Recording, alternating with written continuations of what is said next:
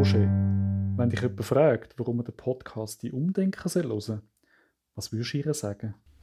Ja, also im Prinzip ähm, lohnt es sich, ein lockeres Gespräch aus dem Business-Alltag von uns zu verfolgen.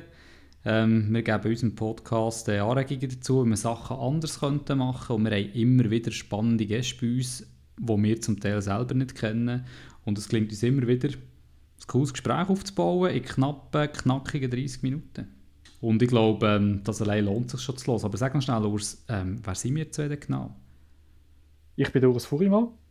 Du bist der Roger Huckler.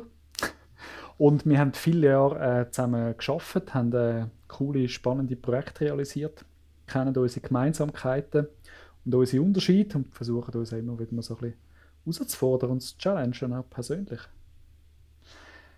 Ja, ich glaube, es sind gute Gründe, oder, um weiterhin in unserem Podcast reinzuhören. Gefunden haben wir ihn ja schon auf eine von, uns, von euren Lieblings-Podcast-Plattformen. Folgt uns, bewertet uns.